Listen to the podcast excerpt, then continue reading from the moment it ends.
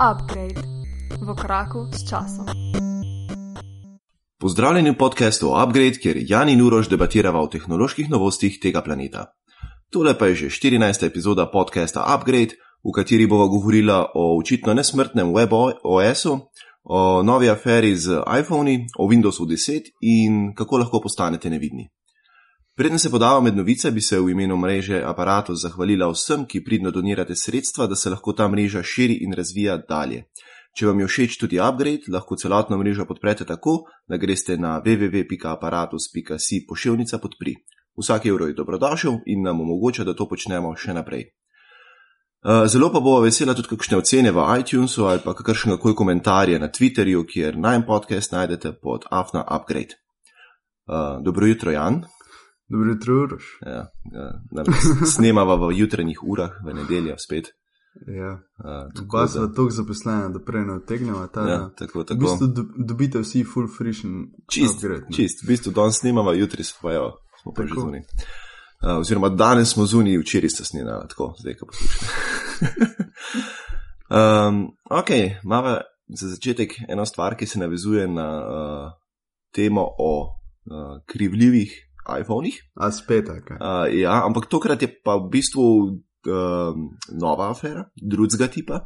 Uh. Ja, in uh, namreč nekaj uporabnikov novega iPhona poroča, da se dlake iz njihove brade ujamejo v špranji med steklom in aluminijem, in ko telefon odmaknejo od obraza, si potem pulijo ven dlake. Torej, uh, oni sploh ne vejo, da je to v bistvu free uh, feature od Apple, depilacija. Pa. Ja, ja, tako to, to je to, to je iPrivnik, uh, ja. oziroma iDepilacija za ženske.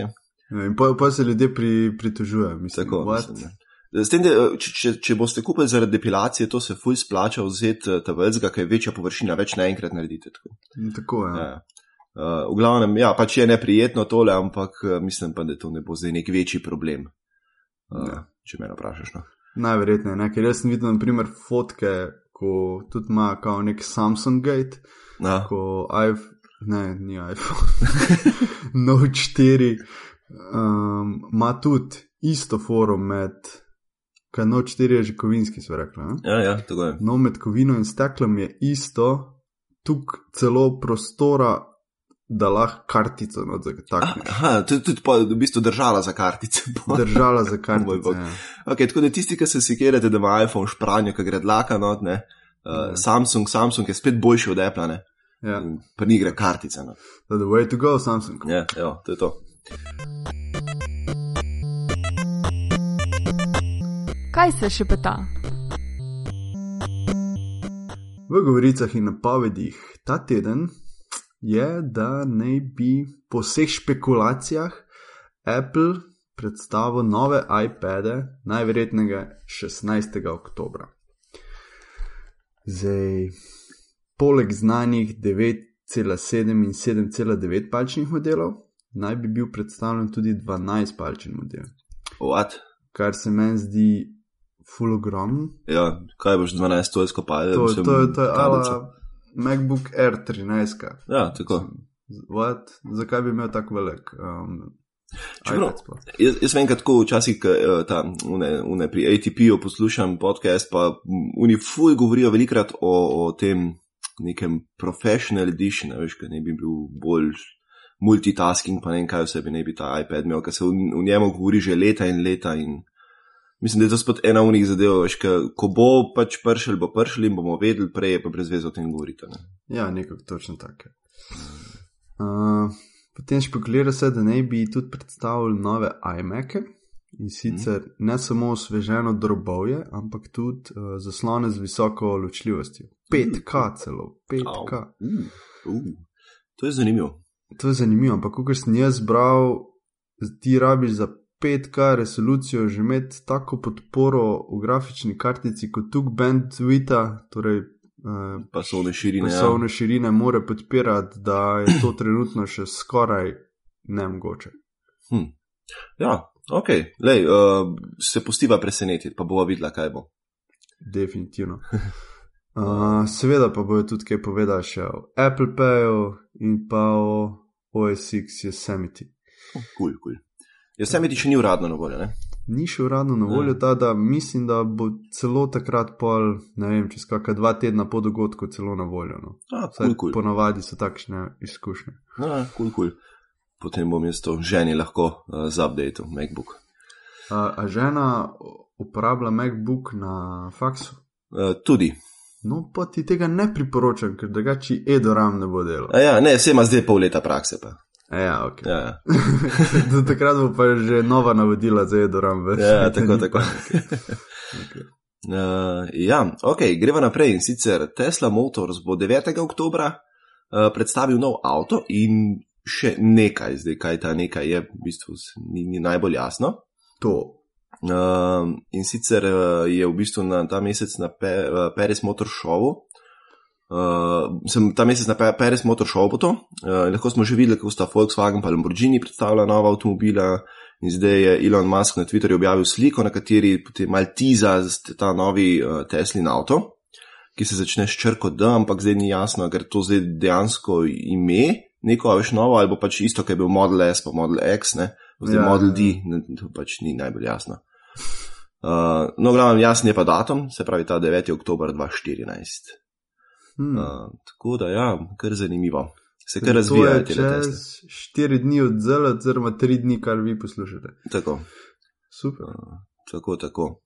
Uh, no, glavnem, uh, poleg avta je pa napovedal, da bo razkril še nekaj, in zdaj, kaj točno to je, no, nihče ne ve. Uh, se pa že špekulira, da ne bi bil to nek samovzeč avto. Jaz sem celo nekje zasledil, da naj bi uh, Tesla delal na tem, se pač ne bi pri podjetju Tesla delali na tem, da bi do leta 2015 imeli avtomobil, mislim pač na, na uh, oziroma v letu 2015 na trgu avto, ki bi se v 90 odstotkih vozil sam. Hm. Uh, Se pravi, verjetno samo kakšne bolj specifične zadeve, potem, se pravi, kar je odprte ceste, se verjetno pelje potem sam, ostalo pa potem ob pomoči. Čakaj, do 2015, to je tako. To je naslednje leto. Naslednji let, Ja, to, ja. to se mi zdi ful optimistična napoved. Ja. Mislim, sicer jaz ne vidim toliko vere v tem, da ne bi bili sposobni narediti takšnega avtomobila, bolj me skrbi zakonodaja, ki pač to bodi si dopušča oziroma ne dopušča. Ja, definitivno, še vsaj pri nas vem, da nimamo zakonodaje za to sploh. Ja, tako da. Mislim, se, v bistvu, ker jo nimamo načeloma, itak ti ne morejo prepovedati, ampak uh, pri nas bo itak najprej to obdavčili, potem pa se ostalo. Prvo, davek, tisti davek bo tak, kot da bi lahko najel svojega lastnega šoferja, Tako. ampak prešpara boš sam pri njegovi malci, oziroma še to ne toliko, ker boš mogel avto filat, pa, Ja, tako je. Pa si na istem na koncu. pa si na istem na koncu. Ja. Teda, dejte rej, eh, najet šoferja, dati službo nekomu, Ja, recimo. pa ja. bo ne. To je to, nov trg. Ja.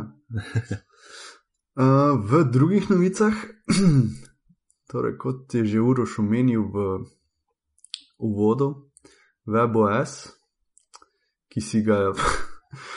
Ta WebOS je tako nesrečen, se mi zdi, ker si ga podajajo od enega do drugega, tako eno ping-pong žogco. Točno to, sem tudi ta, to misel vedno v glavi, da si ga tako pač krtika me, jaz ga nočem. Ja, ti ga me, ja. No, in sicer, kot vemo, ga je najprej razvil Palm, pa ga je odkupil HP, ki ga je kasneje ponudil kot odprto kodno verzijo. Ja, v Ampak bistvu pol ga je pr- tisti, Merti to. Ja.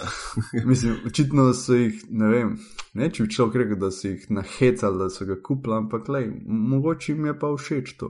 Ja. No, se To- LG je tiste televizije potem z. Tako, ja, LG je pa začel to s televizijami, čeprav jaz še nisem videl njihove televizije s tem sistemom gar. Mm, Ampak tudi bi rad sprobo, kaj no. Ja. Ampak zdaj pa očitno bojo dal WebOS tudi na pametne ure. Ok. Uh, Mislim, to mi ni čisto jasno, zakaj, zato ker nimajo WebOS telefonov. Ne? ja. Uh, razen če se bo pač uh, povezval z pač Android telefoni ali kaj, ne vem. Mislim, Ja, najverjetneje. najverjetneje. Mislim, to, to je ena od skrbi, ki jaz imam, mislim, druga skrb po drugi strani je pa ta, da WebOS je bil v štartu delan pač pri Pajmu a ne, in pač oni so to dela dal v bistvu na svoje takrat pametne telefone, potem je HP to tlačil na isto pametne telefone, pa spet ni bilo nič iz tega. Potem je LG to dal na televizijo in zdaj bo dal na, na zapestje, pač na pametno uro. Ampak meni tle glih ni najbolj jasno, v kateri točki so pač to toliko optimizirali, da bo dejansko to lepo teklo na uh, uri, ker pač tam, ok, hardware sicer ni slab, ampak še vsem pa delč od tega, kar vidimo na raznih mobitelih in podobno. Ja, seveda. Ja. Meni to ni najbolj jasno. Okay. Reč pa je, jaz sem razmišljal, da glede na to, da Samsung in LG oba dve delata tudi Android ure. Uh mhm. -huh. Ampak poleg tega tudi Samsung dela svoj, svoje ure, mislim, ure z svojim operacijskim sistemom Tizen. Okay, ja, ja, in zdaj jim hoče LG mogoče konkurirati z WebOS-om. Ampak mm, ja. potem spet dobimo neko razdrobljenost trga. Ja, potencialno nezadovoljne stranke. Ne? To je res. Ja. Kaj, jaz sem LG-ja vedno tako videl kot enega takega zgubljenega dvojčka od uh, Samsunga. K, tako se ja. mi zdi, da dosta usporednic potegniti med tem. To je dobro primerjava. Ja. Ja. In možno, ja, v bistvu, da iščejo, ali pa ne, mogoče iščejo alternative, pač, ne, če mogoče se Google Wear ne prime, čeprav to je zelo malo verjetno na tej točki, ker glede na to, koliko je naprav zunaj, pa da ni tako slabo sprejet bil ne, ta sistem, po mojem, ni, ni ja. bojazni. Ta, da trenutno še obstaja misterij, kaj bo pač LG s temi urami mm. naredil in hotel doseči, ampak bomo videli. No naslednjih ja. mesecih. Tako je.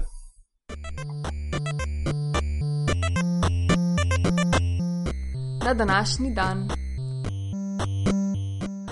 No, in na današnji dan, 6. oktober leta 1997, uh, so um, na Gartnerjevem simpoziju uh, Michaela Dela vprašali, kaj bi naredil, če bi takrat vodil podjetje, ki je tako v težavah, kot je bil takrat Apple in je odgovoril, da bi um, podjetje zaprl, denar pa vrnil delničarjem. Avč.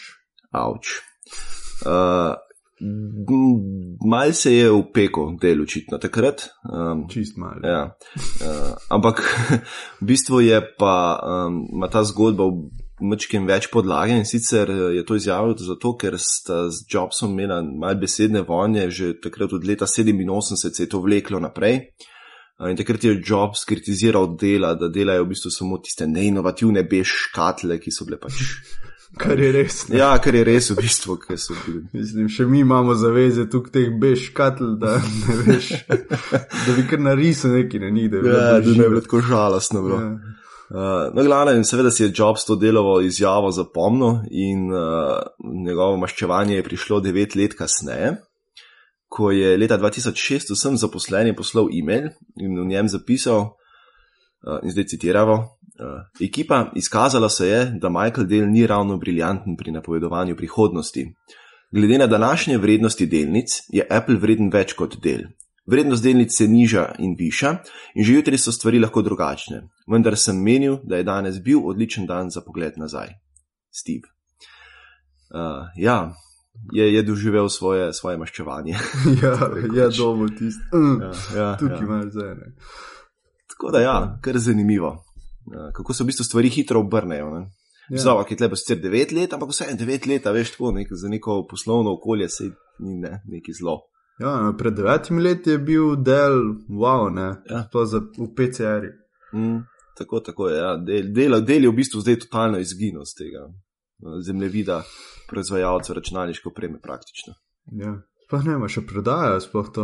vem, mislim, da so, mislim, vem, da je del je full teh svojih nekih oddelkov prodal in ne vem kaj, in potem pač kar ni bilo nič. Pač ne, se, se še prodaja računalnike, sem predvsem sem videl, da za poslovne namene. No. Ja, ja, kaj se še spomnim, ko sem bil ne, nekje v srednji šoli in sem si tako želel, o, jaz bi bil pa delov prenosnika, so tako kul. Cool. Mm.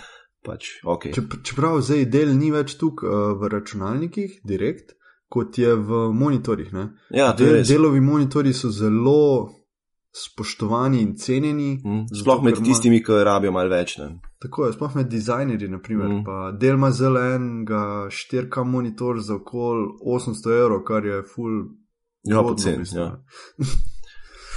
no, ja, tako da okay, se spremenjajo zadeve, očitno. Super.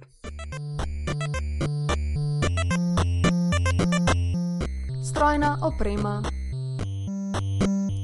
In na strojnem delu imamo eno zaskrbljujočo novico in sicer, uh, da ima USB eno veliko var varnostno luknjo. In sicer ta varnostna luknja se nahaja v samem firmwareu USB čipa. Uh, firmware je mini operacijski Ja. ja. sistem v čipu, če najbolj poenostavim. No, strojna koda, v bistvu, ali kako se to v uradno bistvu bolj prevede. strojna koda. Ja. No, in sicer to pomankljivost sta julija to leto odkrila raziskovalca Karsten Noll in Jacob Lell in poimenovala sta jo Bad USB. In ta napaka lahko potencijalnim napadalcem omogoči, da pretihotapijo zelo namerno programsko opremo na katerikoli računalnik, če imajo do njega fizični dostop.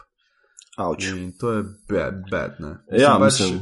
Napadalci morajo ta firmware um, prilagoditi za svoje potrebe, Mhm. ampak računalnik tega ne bo zaznal, pa ne ima še kjerkoli najnovejši posodobljen antivirusni program ali karkoli že hočeš Itak. imeti.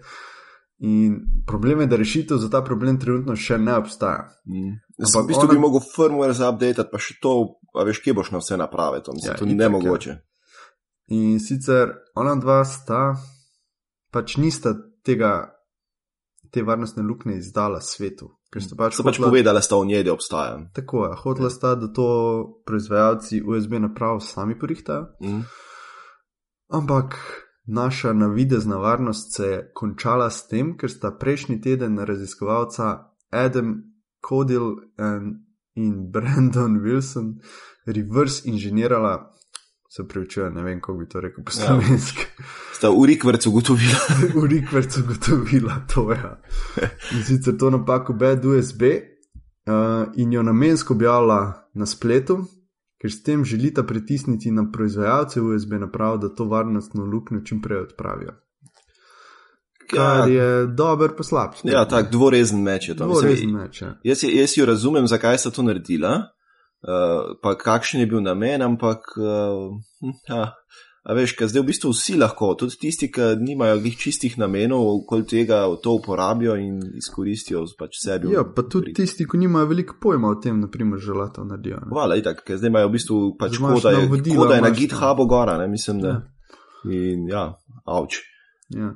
In edina rešitev za to varnostno luknjo je, da bi okoli USB-jevega firmwarea naredili dodatno varnostno plast, kar Mhm. pa pomeni, da bi mogli spremeniti celoten USB standard, Av. kar bo pa trajalo zelo dolgo še. Ja. tako Sploh bo- glede na to, koliko časa čakamo že na naslednjem. Okay, se USB 3.0 je kar dolg časa nucal, da je prišel na Ja, svet. Ampak glede na to, da ima USB 3.0 isto pomankljivost, Ja. Hm. kaj ti to ponuca? Ja. Um, Sicer pa ja. zdaj kaj, kaj je naslednji USB, ki bo, ki bo un, ki se ga bo dalo obračati okoli celo tako kot Lightning konektor, tam bojo že to popravljali, ne? se kaj ve.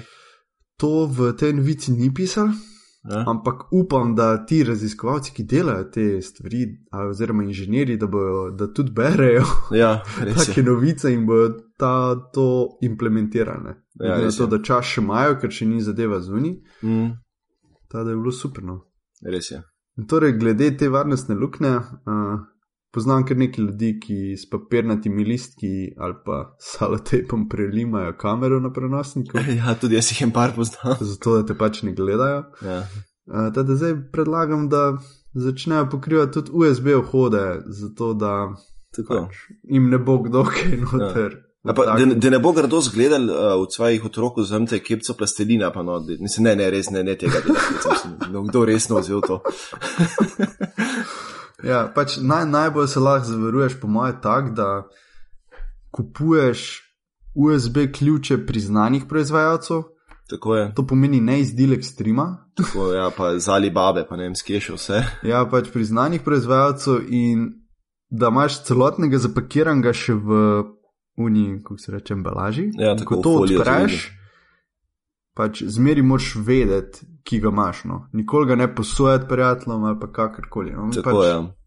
Pa če vam kdo USB ključek posodi, pa če ni glih najbolj nujnih podatkov, gor, pač ne tega tlačiti v svoj računalnik, recimo, tudi to je ena opcija. Ja, dajte v računalnik v knjižnici. Ja, ja. Tako, recimo, evo, ja, tam pač ni problema. Ja, Mislim, je problem, ampak pač ni več problem. tako. Uh, ja, to recimo, pa, mal, mal je treba zdaj biti pač bolj pazljiv, uh, kaj se dogaja z vašimi ključki in pa s ključki, ki jih dobite pač v, v, v, v rabo in tako naprej. Uh, mogoče zdaj, ko smo že tukaj delč prišli, uporabljate rajš uh, vem, Dropbox, pa WeTransfer, pa te zdaj za pač prenašanje podatkov. Tako je, veliko velik bolj varno je iz tega Ja. vidika. No. Z tega vidika, ja, so pa drugi problemi, ampak načeloma pač dru, drugačne narave. Tako je. Okay. Uh, zdaj pa pojdiva na en uh, tak zelo zanimiv mobitel, ki ga izdeluje Vertu. Uh, Uh, se še spomniš Vertuja? ah, seveda. Ja, Vertu je v bistvu, za tiste, ki ne veste, je proizvajalec luksuznih mobitelov, ki ga je takrat ustanovila Nokia. Eh, Se pravi, so bili tudi njihovi, vsi ti mobiteli so bili dejansko Nokia, oziroma pač drobove od Nokia v drugačnih hiših. Eh, No in kasneje pač je Nokia, ker je zabredla v finančne težave, eh, to podjetje prodala, sicer obdržala nek kontrolni delež, ampak pač eh, irrelevantno v tem primeru. Uh -huh. Uh, no, Vertu je potem, kasneje, ko, je bil, ko ga je kupil nov lastnik, uh, začel delati mobitele, na katerih teče Android, uh, kar pomeni, da so potem zadeve postale mačkem bolj zanimive. Uh, in uh, ker gre v bistvu za luksuzne telefone in ker cena ni vprašanje, uh, si lahko marsikaj privoščijo.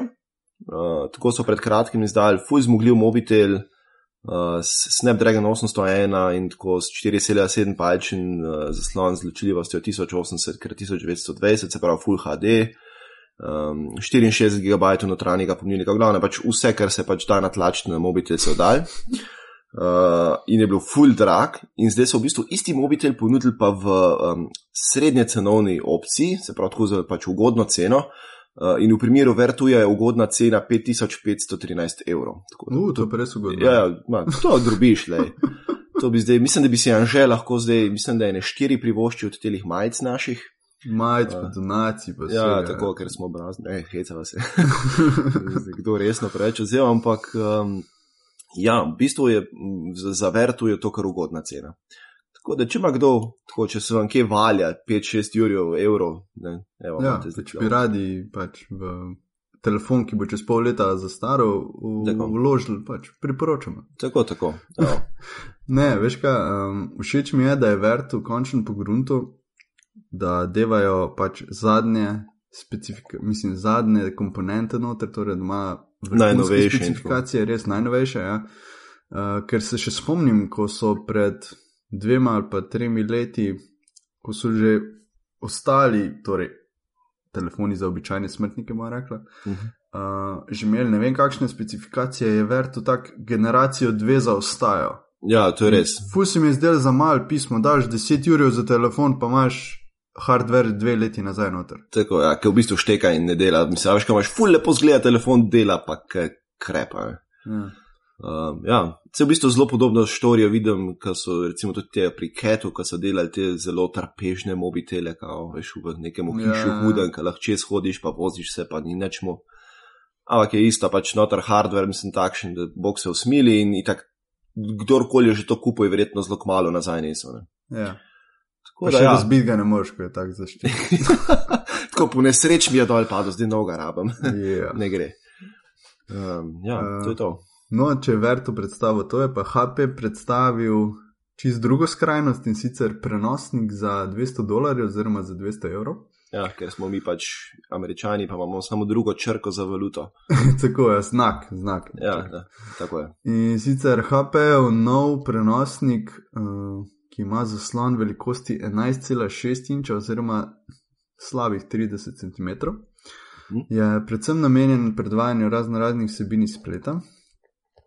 Um, zato, ker prenosnik je del serije Stream in Mhm. ima Intelov, Intelov Celeron procesor z dvema gigabajti delovnega pomnilnika, samo 32 gigabajtni SSD disk in baterijo za avtonomijo 8,5 ur. Tada, jaz, Ja, to, jaz to vidim kot nek, neko mejnico, oziroma nek umestni člen med tablico in pravim prenosnikom. Ja, oziroma, uh, neka stvar, ki v bistvu z Windows operacijskim sistemom hoče odžirati tržni delež Chromebookom, po mojem. Tako. Ja, ja, ja, na ta način. Tam ta nekje, način. ne? pač, ker Chromebooki so tudi nekje okoli 200 uh, dolarjev, evrov, tako nekako. Tako, ja. Sam ne Samsungovi, ker oni so nehali zdaj prodajati v Evropi. Ja, delajo jih še, prodajajo jih pa ne. Tako je. Vse, ne vem, jaz sem zadnjič sem gledal, da se v Sloveniji Chromebook zelo težko dobi, mislim, da samo Ja, skoraj podjetje. nemogoče, da ga dobiš. Ja. Iz Amazona naročiti, drugače nima šans. Ja, Ja, ja. To bi enkrat rad probo. ja jaz tudi. Ja. Ja. No, in sicer, če obstanejo pri HP-ju, uh, poleg 11,6-inčnega prenosnika so predstavili še 13,3-inčen prenosnik, to je slabi 34 cm diagonale, ki ima enake specifikacije kot njegov manjši brat, uh, stane pa sam 30 dolarjev več, oziroma 30 evrov več. Torej, Ja, 230. se pravi, v bistvu večji zaslon in to je to. Večji zaslon, ja, to je to. Kuj, kuj. Uh, poleg prenosnikov pa so predstavili še dve Windows 8.1 tablici in sicer z zaslonom velikosti 7 inčov in 8 inčov, Uh -huh. ki boste stali 99 in 149 dolarjev. Pač zanimiv, zanimiv, zanimive cene, Ja, v Definitivno. bistvu ful ugodno, ampak. kul ugodno. Hmm, No, ampak, ko bo še dejansko to uporabno, bomo še malo počakali na teste. res je. Uh, tablici sta opremljeni z Intelovim 4-jedrnim procesorjem, um, kar se mogoče sliši boljš kot Intelov Celeron procesor, ampak mislim, da, ima, je, da je to nek uh, mobilni Intelov procesor. Da- kakšni atom ali pa kaj tazga. Ja, ta da dvomim, da je kaj močnejši od tistega mm. gor. Verjetno tukaj Windows, um, RT gor teče, ali polni Windows teče. Hm. Mm, to pa ni pisal v ja. novici. No, zato, če polni Windows gor teče, glih za takšen denar in takšne specifikacije, dvomim, da je glih kaj veliko od njega. No. Ja, seveda. No in poleg Intelovega 4-jedrnega procesorja je še, ima še 32 GB uh, pomnilnika in 1 GB delovnega pomnilnika in Bluetooth 4.0. Cool, cool. To je spet, mislim, ah, to, veš, to je unih tablic, ki jih imaš za, za na, tam na, na isto na Deal Extreme, pa na Alibabi, tako na koše, Ja, za takšne to. cene. Tako, Ampak mm. mm. res me zanima, kako se bo Windows gor obnesel. no. Ja, tudi mene. Uh, ok, peva še na eno zadevo. Uh, in sicer jaz sem odkril zadnjič, celo čisto po naključju, uh, eno zelo zanimivo sliko, ki jo je objavil Markus Brownlee na svojem Google Plus profilu. Uh, in sicer je gor primerjava fizičnih velikosti zdaj teh uh, zadnjih modelov mobitelov. Uh, in ena stvar, ki je zelo pritegnila moj pogled, je bil LG G3, ki ima 5,5 palčen zaslon, to je glih toliko kot ima iPhone 6 Plus. Pri čemer je pa LG G3 dva, dva, mislim, skoraj 12 mm nižji, dobre 3 mm ožji, je pa res, da je 1,8 mm debelejši.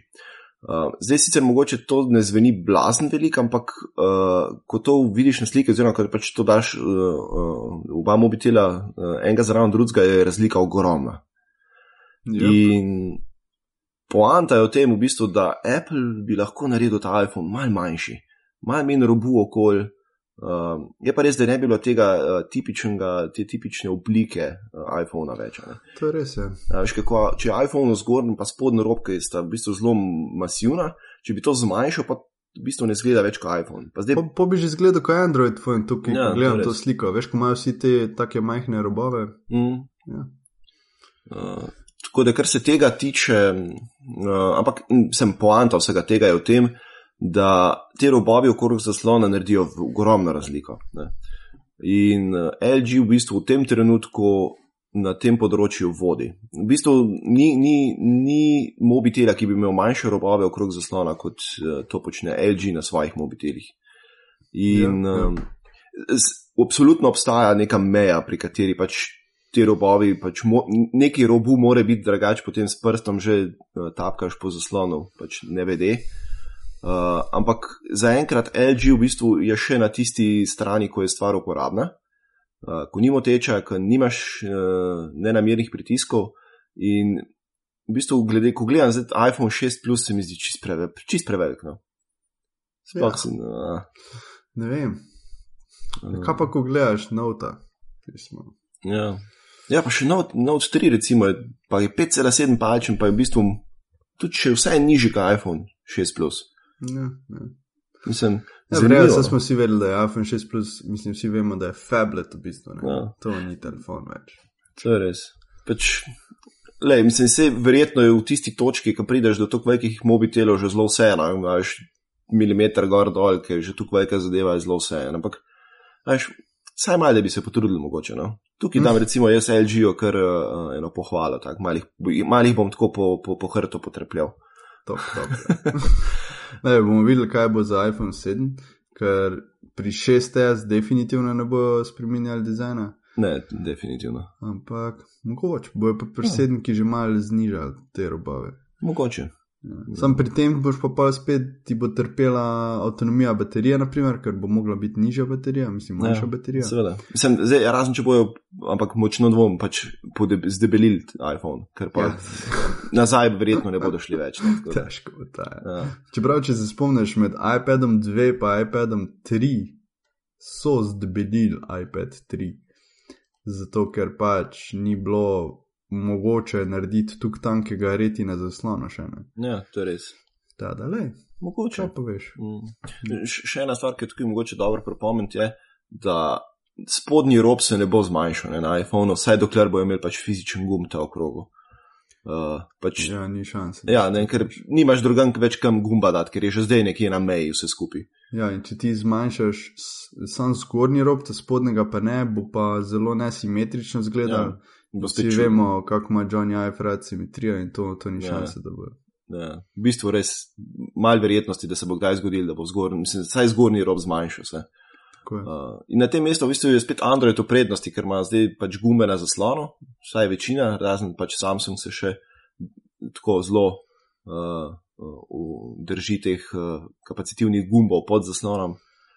Eh, ostali imajo v bistvu vsi na zaslonu. Ne? In glih tukaj imaš spet prednost, ne? ker ne rabiš pod zaslonom, mislim, nič med. Ne? Ja, definitivno. Ja, ja. Sam ne moreš pa imeti, naprimer, čitalca prstnih vtisov, ker tako ne. Ja, to je res. Pač ga moraš imeti potem ali nekje na zadnji strani, ali tako, kar je pa spet manj uporabno kot prej. Zelo čudno. Ja. Ja. HTC je neki to delo, pa se kar ni obneslo, pa so kar hitro pozabili na to. Tako, yeah. uh, ja, to je to. Programska oprema. V programskem delu imamo kar nekaj novic od Microsofta. In sicer prva je, da je Microsoft predstavil Windows 10. Čakaj, kaj? Ja, čakaj pa je 9. Bomo do tega še prišli malo kasneje. Okay. Sicer v Windowsu 10 so predstavili, uh, pač pokazali so technical preview, ki je, by the way, tudi na voljo za downloadanje, če koga zanima. Ja, pa če ima kdo željo to malo eksperimentirati. Tako je. Ja. Uh, torej, pokazali so, da je start meni nazaj, kar smo uh -huh. že mhm. mi dva govorila, ne vem, koliko epizod nazaj. Tako je. Uh, pa, ko ste v namiznem načinu, se start meni na to poveča čez cel zaslon, uh, ko preklopite v tablični način. Torej pač, se pravi, na mizi imate start meni, potem ko greste pa recimo, če, če imate recimo tablico, ki je priklopljena na kakšen dok, potem se obnaša kot pač, pa ko imate miško v tipkovnico priklopljeno na tablico, recimo se obnaša kot desktop, navaden pač na mizni računalnik. Je. Uh, pa to odklopite, pa zazna v bistvu Windows, da ste odklopili tipkovnico in miško in vas vpraša, če želite priklop, preklopiti v tablični način, da se OK in se v bistvu cel start meni poveča čez celoten zaslon, spodaj vam pa ostane ta uh, Windows vrstica, pač, ki je ne, z ikonami in to. Uh, in v bistvu je to tak zelo naraven prehod, se mi zdi. Se ja, zelo dober. Ja. Mm. Primer, po moje, sploh ne bi bilo treba, da vpraša, a hočeš. Pač, ker avtomatsko bi bilo cik. Se verjetno lahko, po mojem, naštimaš tam po defaultu. Najverjetneje. Ja, ja. uh, kar je tudi všeč, je, naprimer, da so predstavili, da metro aplikacije ponovno tečejo v svojem oknu in niso več celo zaslonske. Ja, končno. Ker to šibanje, eno, drugo, sem ti, jo, mene ja. to tako živicira. ja, res je grozno. V bistvu. Jaz glih zaradi tega teh metro aplikacij ne uporabljam, ker dejansko se sicer so zdaj že v Windows 8.1 dodali opcijo, da imaš. Um, nekaj vmes med tem, kar je bilo prej, čez cel zaslon, pa med tem, kar bo naprej, se pravi, da bojo v svojem oknu tekli, nekaj vmesen korak je že, ampak to še vse ni to. In glede za to jaz teh aplikacij nočem uporabljati, ker jaz pač, a veš, če je neka mehna aplikacija, zakaj bi imel čez cel zaslon, veš? Točno to je. Ja. Pa ne, bi zdaj... lahko imel, ne vem, tri zaslone zraven, da bi tri aplikacije naenkrat uporabljal. Tako, točno to. Ne. Sicer lahko pol daš na, na polovico ali pa na tretjino, ampak to ni to. Ne, pa ne moš vne stolce, pa spet no, nimaš tiste oblike, kot hočeš tako. Ja, ja. Tako da trenutno je to neuporabno, ampak ja, zdaj no, v novi verziji pa to super. Ja, super. Ne. Mislim, da tako, tako jaz mi rečem, pač eno verzijo moš preskočiti od Microsofta, od Windowsa in pa je spet dobro. Tako je. Ja, ne, to je res, ne, v bistvu dejansko je vsaka druga verzija bila ok, vsaka prva pa ne, oziroma pač kokar, kjer, kjer začneš štetno, ampak pač ja, vsaka druga verzija je ok. Ja. Uh, no, in kot smo rekli že prej, da bo tudi na tablicah uh, tekel Windows 10, ampak Mhm. ne samo na tabličnih računalnikih, uh, tekel bo seveda na namiznih, prenosnih in tudi na mobitelih. Vse skupaj bojo torej um, Poenotili. poenotili in Ja. launchali, po mojem, tudi istočasno. Ne? Verjetno, ja. Pač skupaj bojo, po mojem, par naprav novih manj lansirali, mogoče celo, ker da bo že tuk časa, v, se pravi to 2015, pride kdaj v drugi polovici 2015 enkrat. Ja, ja. Do takrat bo verjetno že novi Surface na voljo, pa zdaj, ki imajo itak Nokia pod svojim okriljem, bojo novi mobiteli, verjetno bojo pač, jaz sklepam, no, oziroma upam, da bo en tak velik dogodek ob splavitvi teh, te verzije Windowsa. ja dejansko to, to bi lahko ala Apple Kino dogodek bil, Ja. to bo to res, če bojo lepo speljali, zna biti hudo. Ne? Ja, res je. Tisti, da so ljudje navdušeni. Mm, ker pa ful je lepo, zdaj ful lepo lahko povežejo, ker imajo svoje naprave zdaj. Tako je, zdaj imajo svoj hardware, halo. Tako, ja. V bistvu samo še PC-ju nimajo, ampak ok, tisti pač ni tako relevantno v tem primeru. Ne. Ni, ne. Um, in kar je še novosti, da bodo programeri lahko v eni aplikaciji definirali različne poglede in aplikacijo enostavno lansirali na vse platforme, kar je zakon. Zakon, ja, v bistvu spišeš enkrat, uh, lansiraš in to je to, in imaš v bistvu na mobitelu, na tablici, na uh, kjerkoli. Ja, posod imaš isto Ja. ja. aplikacijo. In v bistvu se to tudi logično povezuje s tem, da bo zdaj metro aplikacije v svojem oknu tekle, ker se jih bo dal dinamično resizati, veš. Ne? Ja, Ja. Ne? Ker v bistvu, pač, če bojo programerji lahko dinamično zaprogramirajo, tako so dinamične spletne strani, ki se same ne, v določeni točki pomanjšajo, pa se spremeni pogled, to je v bistvu isti šmar. Ne? Mislim Ja, pač čistko v, v samem bistvu. Ne? Mm. Uh, seveda, kar se pa tukaj poraja vprašanje, je pa to, kakšne cene bo zdaj imele te aplikacije. Mm. Ker vsi ja, vemo, da na računalnikih imaš vem, ceno 20-30 evrov, Mm. Kaj na telefonu si pa vajen 2-3 evra. Ne? Ja, maksimalno. Ne? Ta, da. Se, ampak bo pa fajn, veš, ker boš v bistvu enkrat kupil. Ne? In zdaj, če boš zelo v Microsoftovem ek- ekosistemu, pa boš imel in tablico, in mobitel, in pač namizni računalnik, Ne, saj boš, a, še kupiš enkrat ne, in Ja, ampak to je pametno od Microsofta, tako Ja. da zdaj vežejo na njihov ekosistem. Ne? To je res, ja. Po drugi strani pa tudi za tebe prednost, ker ti ne, ni treba več kupiti verzije za telefon posebej, verzije za tablico posebej. ne. Ja, ja. Uh, tako da to je kar v redu. Uh, zdaj samo vprašanje je, kaj res bo to pomenilo za cene.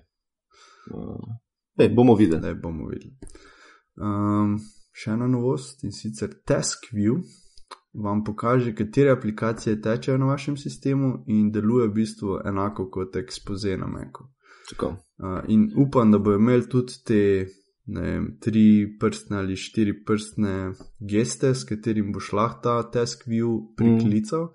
in enostavno zbral pač aplikacijo, ki želiš naprej uporabljati. Ne. Zdaj si dobro omenil te večprstne uh, zadeve. In sicer znanje, da je Windows v bistvu zelo, sem pač kar, karkoli, kjerkoli prenosnik ali karkoli že je, pa da ima trackpad, pa da gor teče Windows, je znano, da je problem, ker ti trackpadi delajo bistveno slabše, kot delajo to na Mekih. Pa se ne, ne samo, da, so, da delajo slabše, tudi manjši so veliki. Ja. Ne, čeprav zdaj so že začeli malo to večati, ker so ugotovili, da ne, ne, veš, več prstno pa to. Ja, ja. Počasi te, te, to- te stvari rastejo. Večji problem je bil v tem, da um, v bistvu Windowsi so preko driverjev dostopali do, do pač uh, podatkov iz teh, uh, tam mislim pač touchpadov, ne. In to ni bilo najboljše, ker te podatki so bili že enkrat obdelani, pa pol preko driverjev, pa potem v Windows, pa potem, a veš, in je to v bistvu se skupaj začelo delati fulj slabo, pač neodzivno ali pa pač karkoli že, a ne, nenatančno. Ja, itak, ja. Uh, in vem, da se je dolg časa govorilo, da v bistvu Microsoft intenzivno dela, da bo na tem popravil in se je povezal z vsemi proizvajalci, ki delajo te touchpade, da bo v bistvu imel, da bo Windows imeli direkten dostop do hardvera, se pravi, mim driverjev, mim vsega, v bistvu, da bo nek standardiziran uh, postopek in bo Windows v bistvu direktno do surovih podatkov iz teh touchpadov dostopal No, in ne bi je to zdaj ja. začel bistveno bolj delati. Ne? Uh, in mene predvsem zanima, zdaj, ko bo kdo to naložil, gor, če to že funkcionira ali še ne, ali bomo pač mogli počakati na nove naprave, kako, ampak dejstvo je, da mora pač Microsoft to popraviti, ker to je res porasne. Ja, definitivno. In če kdo je naložil ta technical preview na svoj laptop, ne sproba to, ker naj res zanima. Tako je, ne, resno, mislim, to, to je ena stvar, ki me blazno moti. Ker v bistvu, recimo, če delaš ti nekje na terenu, pa imaš prenosnik, pa ti znaš touchpad ne dela tako, kot more, to je pač. Ja, le, to je lasno znori zdrav. Ja. Ja. Ja, treba še omeniti, da Task View omogoča tudi več na mizi, oziroma mm. dodajanje poljubnega števila na mizi, uh, kar pomeni, da naprimer v, na enem na mizi imaš odprt sam Chrome, pa delaš stvari povezane z netom, na drugem na mizi urejaš musko, pač kakorkoli hmm. se ti pač zdi. No. Ja, sploh je super, če imaš postavljeno gor eh, pač več, uh, več programov. Veš, imaš recimo dva programa gor pripeta, po točno tako, kot ti paše, tako na je. drugem na mizu dva druga in tako, veš, da si ne mešaš tega. Ja. To je fulano. Sploh je odlično to za. OCD people. Ja, da si bodo lahko vse spredalčkali po namizih. Sam, po mojem, je tudi neka omejitev na mizi, pa priporočam 32 GB RAM. Ja. kaj, eh, ne vem, imaš ti izkušnje s tem, ampak kako to na Meku deluje, če imaš več na mizi? Mislim, da več eh, ekranov priklopljen. Ja, uporabljam več na mizi, ampak na, na enem ekranu. Ja, ne. Ja, na enem ekranu. Ja, ja, no, kako, kako bi bilo to, ko, ko je to na večjih ekranih, to me zanima, ker to si glih ne predstavljam. Ja, mislim, da imam dva LCD in pol več na mizi uporabljaš. Ja, recimo. Ja, tega pa nimam. Ja, no se to to. Ker, veš, mislim, to je en, ena, ena situacija, v kateri pač se mora to malce drugače obnašati. Ne? Zdaj pač, ne, greš to kar po vrsti, pa se ti z eh, desnega ekrana, ko pač premakneš naprej, gre na mizje na ta levega, recimo, pa se ti na desnem nov pojavi. Ali, ne, ne vem, veš, ne, ne predstavljam si to. Ja, to bi bilo mogoče dobro, da enkrat sprobati. Ja. Spet, če ima kdo izkušnjo s tem, naj se nam ja. javi.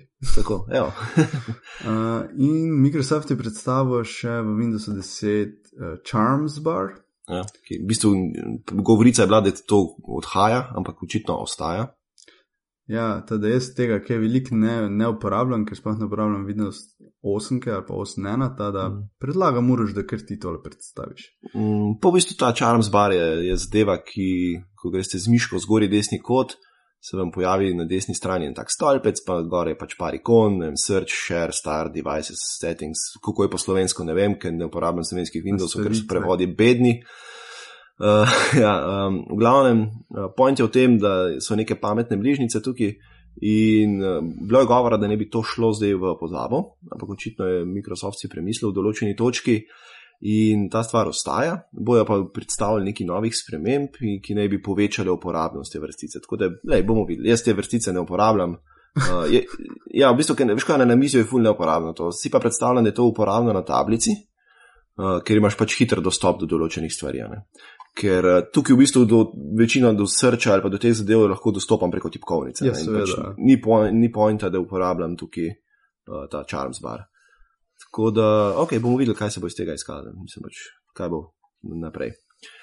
Uh, no, in ker smo že prej govorili o tem, da so številko 9 gladko preskočili, uh, je bilo full govora o tem, zakaj točno pač ni šlo zdaj os, Windows 8, pa Windows 9, ampak je šlo kar Windows 8, zdaj pa Windows 10. Yeah. No, in se je naredil to v glasu eden izmed Microsoftovih razvijalcev, ki je uh, dal en tak zelo logično razlago, zakaj uh, je Windows oziroma zakaj je Microsoft številko 9 preskočil. In sicer nima to nič kaj dosti upravka z Microsoftom, uh, ampak ima to vezo z zelo lenimi razvijalci programov, ki so v bistvu preverjali, ali, ali v bistvu hočeš ti pognati njihov program na starejših Windows verzijah ali na novejših. In so enostavno preverjali, če se začne ime eh, operacijskega sistema z Windows 9, pa še nekaj naprej. Ne? Pač preverjali so samo do Windows 9. Ja, ja, ja. Se pravi, to pomeni, da, si, da je bilo lahko Windows 98 ali Windows 95. Ne? In ker so bili pač leni in so samo do 9 preverjali, zato da so v bistvu v enem koraku preverjali za obe verziji, uh, je Microsoft ugotovil, da pač, ko zdaj, če bojo pa Windows 9 ven dan, ne bo pa to v isto luknjo odpadlo. Ja, seveda, da bi. Uh, in v izogib temu problemu so enostavno pač rekli, ok, bomo dali pa Windows 10. Ja. Uh, Ker je dost logična razlaga, uh, za katero v bistvu Microsoft v končni fazi ni prav nič kriv. Ampak so krivi pač ljudje, ki so leni in pač so, so zaprogramirali stvar. Oziroma, niso leni, ne? ampak v bistvu, let, mislim, takrat, ko so to pisali, nihče pre, predvideva, da bo kdajkoli še kakršnakoli, veš, kaj bo Windows XP, pa pa Windows Vista. Hmm. Noben ni predvideva, da bo šel Windows, mislim, Microsoft nazaj na številke, sploh pa ne, da bo kaj kmalo prišel neko številko, ki bo spet imela devetko. Ja.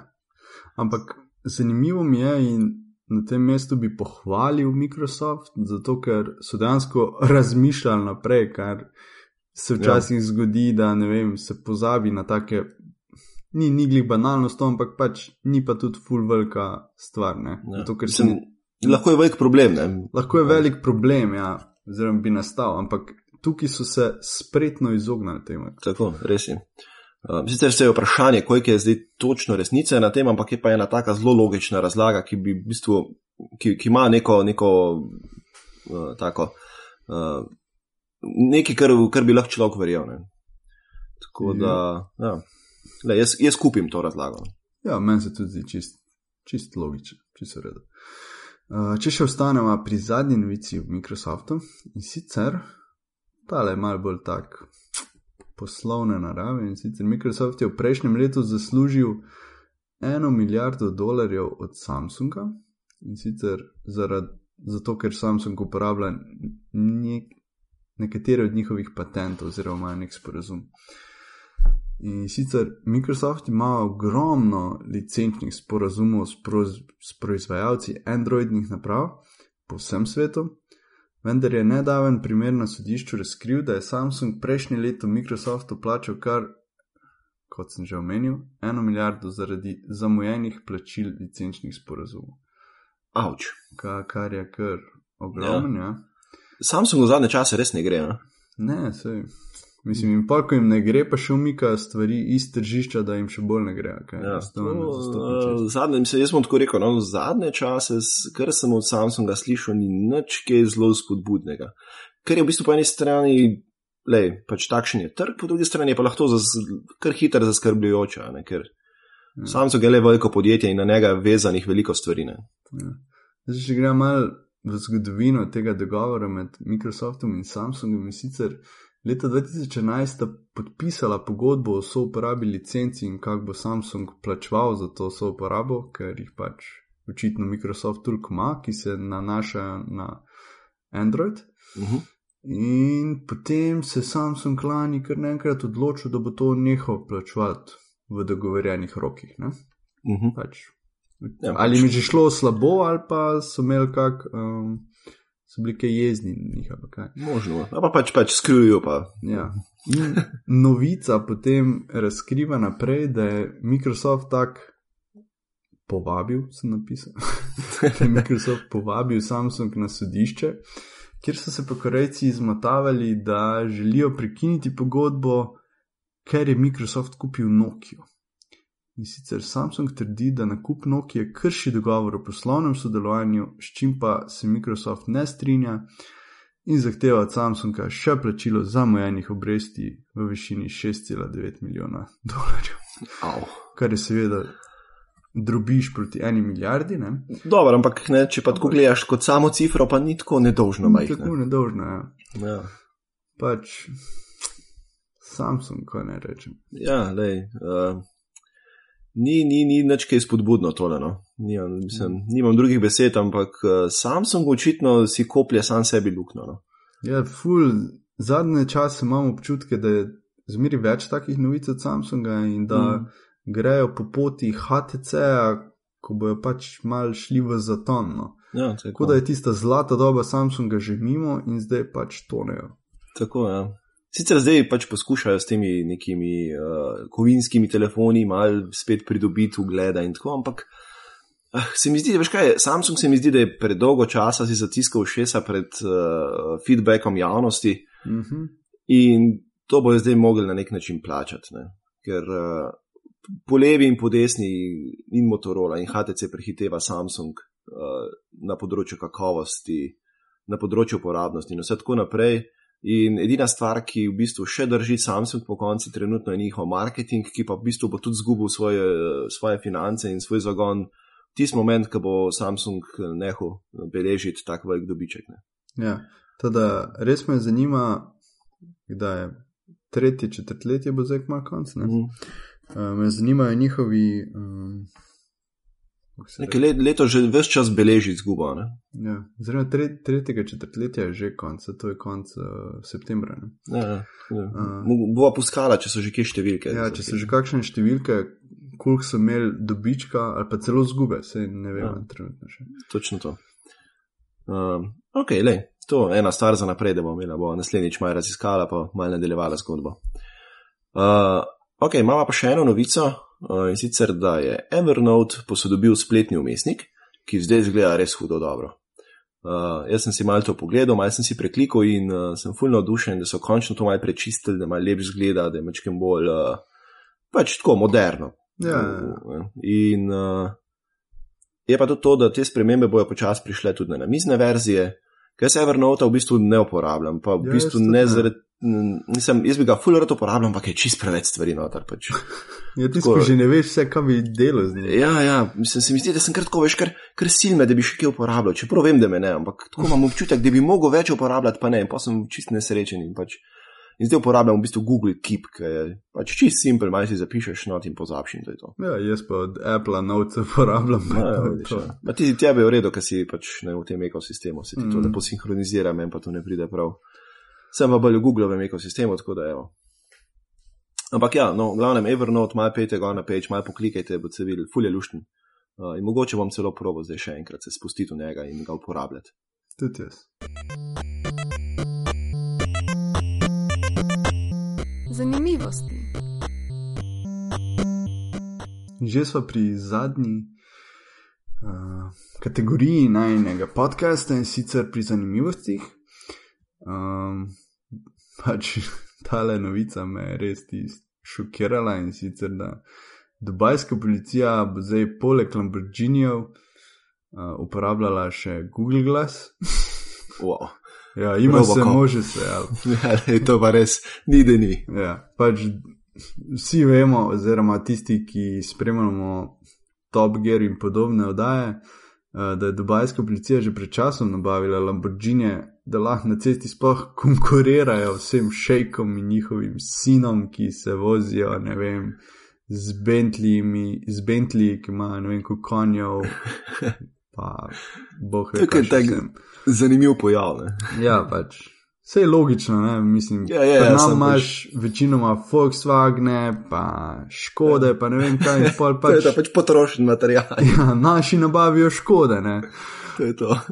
ampak tam je pa pač treba Lamborghini nabaviti. Lej, to je to. Ja, vse je tako zanimivo, recimo, ne, ker čisto drug svet to. In... Čist drug svet. Ne?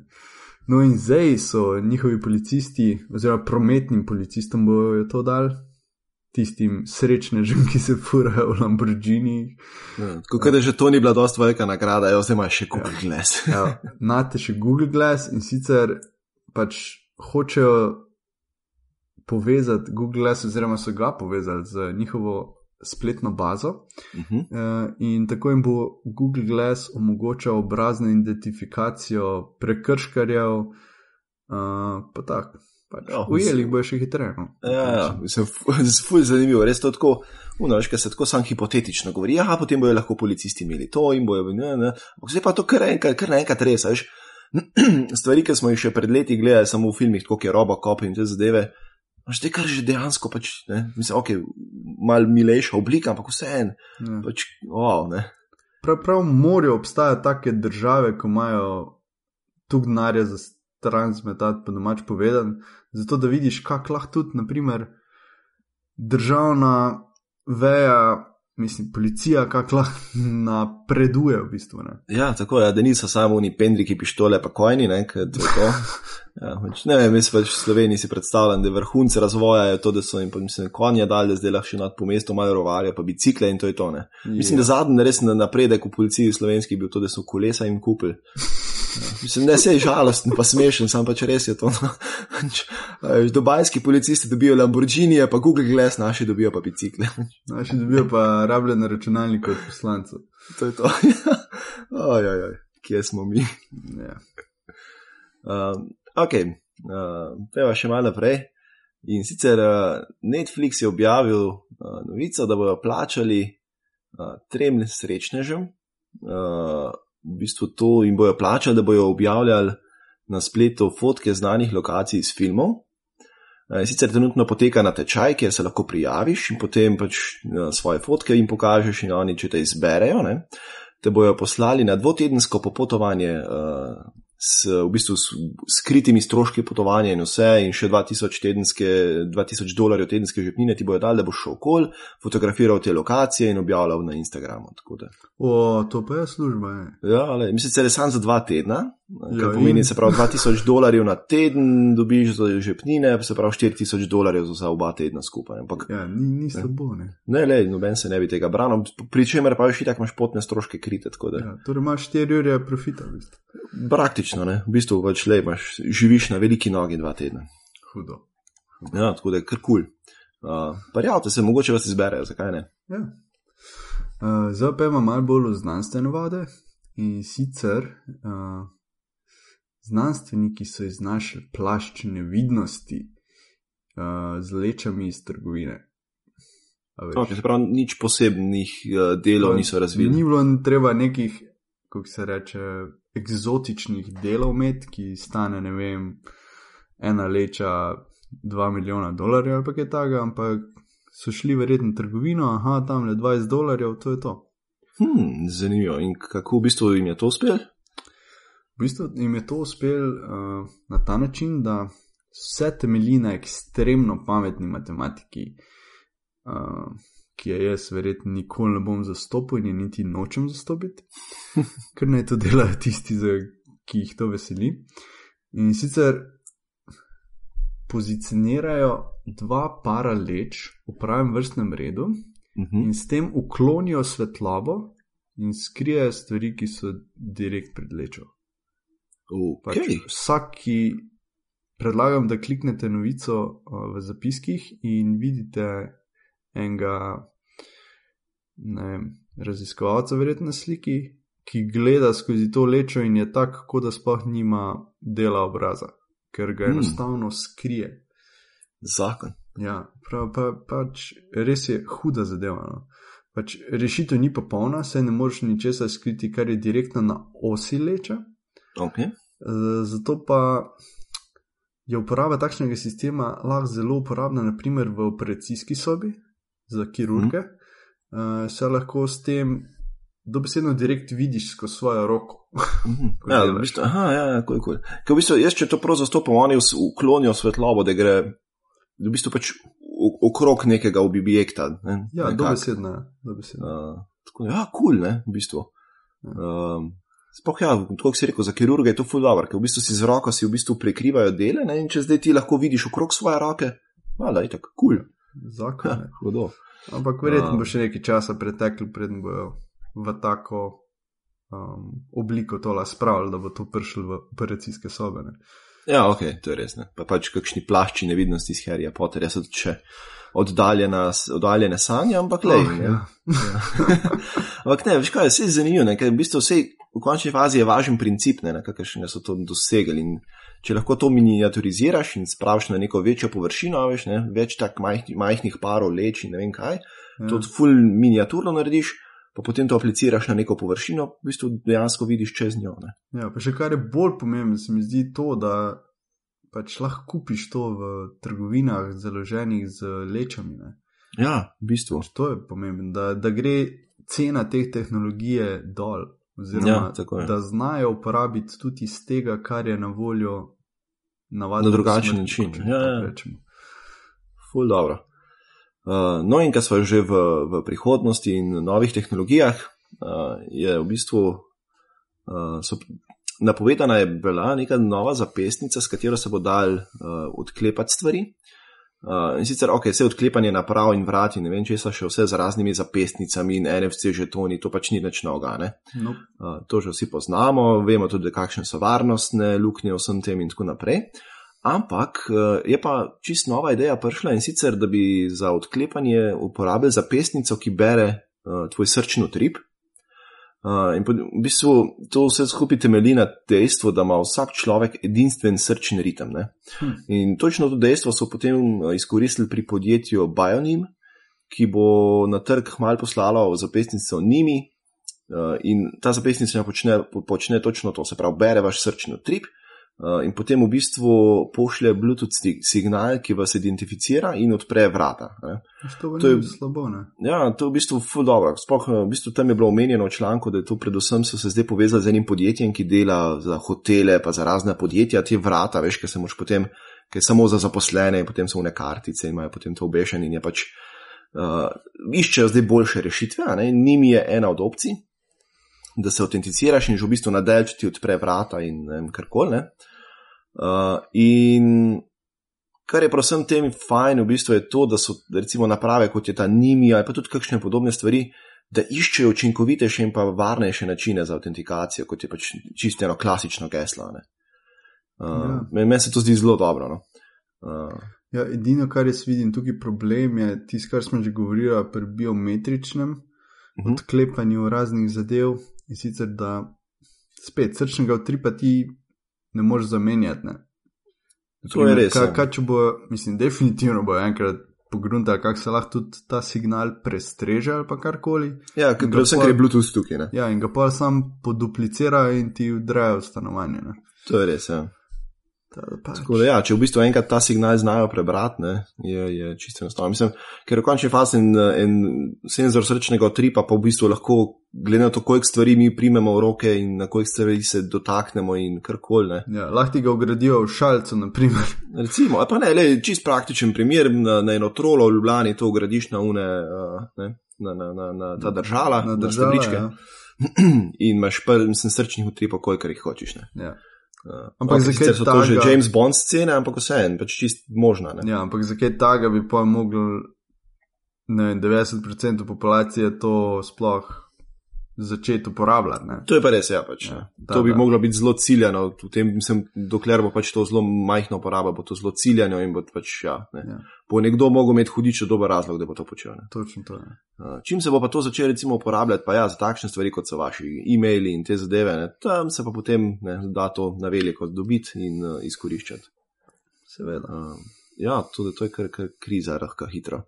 Uh, ampak ne, meni se še vseeno dobro zdi, no, da iščejo nove načine, ker uh, ena stvar, ki je pa v bistvu jasna, je pa to, da gesla hitro postajajo velika varnostna lukta. Pa ne samo tista gesla, ki so slaba, ki piše password ali pa vem, I love you ali pa ne vem, karkoli že, ali pa 1, 2, 3, 4, 5. Ne. To je že zdavno pač je že uh, znano, da to ni dobro geslo.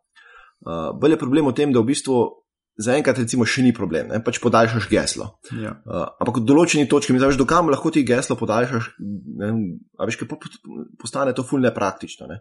Upisovati, ne vem, 10 km geslo, zato da se boš umel nad prijavo nekje, je, ne, če drugega ne ali pozabiš, ali pa res ni praktično. Vsega ne opisuješ, urož. Uporabljaš one password. Ali pa to, sam tam imaš spet, a veš, ne, eno geslo za vse. Ne, ne, Ja, Mm. ureda. Ja. ne. A veš, imaš spet, ne, v bistvu vsak, mislim, imaš različna gesla, ampak v zadnji pa še eno, sp- spet samo eno geslo stoji. Ne? In če ti tisto geslo dobijo, imajo spet vsa gesla. Ja, Veš, ne, tako mešano je to. Ne. Ampak, le, se pač. Glej, zato se mi zdi dobro, no, da se delajo te, ker se mi zdi, da je še vse najbolj, ena najboljših opcij danes je pač ta dvostopenska autentikacija. Ne. ja, seveda. Se mi zdi, da najvi, mislim pa itak ni foolproof to, ampak še vse je pa največ, kar lahko trenutno narediš. Recimo One Password, pa še da je dvo, dvostopenska autentikacija, pa si pa že kar, uh, kar v bistvu dost varen danes. Ne. Dan danes, ja. Jutri pa kaj vprašanje. pa jutri, pa točno to. Ja. In Ja, to je to za danes, a ne? To je to za danes, ja. Tako, Ajde, tako da, evo, zdaj, ko ste eh, zadnji upgrade poslušali, lahko se zdaj še odklikate na aparatus.si, tam je še aparatus, pa podrobnosti, pa glave, pa pivotiranje, pa iglu impro, pa bluzanje, pa filmflow. Ah, Smo Dih, sabo. ja, dih. Ja. Dejan, že prosim, ne dodaj več novih podcastov, ker ne moremo prebrati. Ne v eni sapi. povedati. Glavno, vse te podcaste najdete na aparatus.si, uh, tam so tudi na, na, nahajajo podrobna, vodila, na, pa, podrobna navodila, kako se na nje naročite. Klikite tja, pogledajte, uh, dajte kakšno oceno v iTunesih in tako naprej. Tako. In kje se te najde, Uroš? Uh, mene se najde na uh, Twitterju pod afna uros podčrtajme, uros podčrtajme in pa na mojem blogu blog.miklaucic.si, Jan tebe. Mene se najde na Twitterju pod thničr, torej Tor, in na ferme.si Najmen podcast ja. Upgrade pa najdete na Twitterju pod afna upgrade in na aparatus.si. Tako je. To je to, je to vse za tokrat, pa se vidimo naslednji teden. Slišimo. Slišimo, ja. Ajde, čau. čau.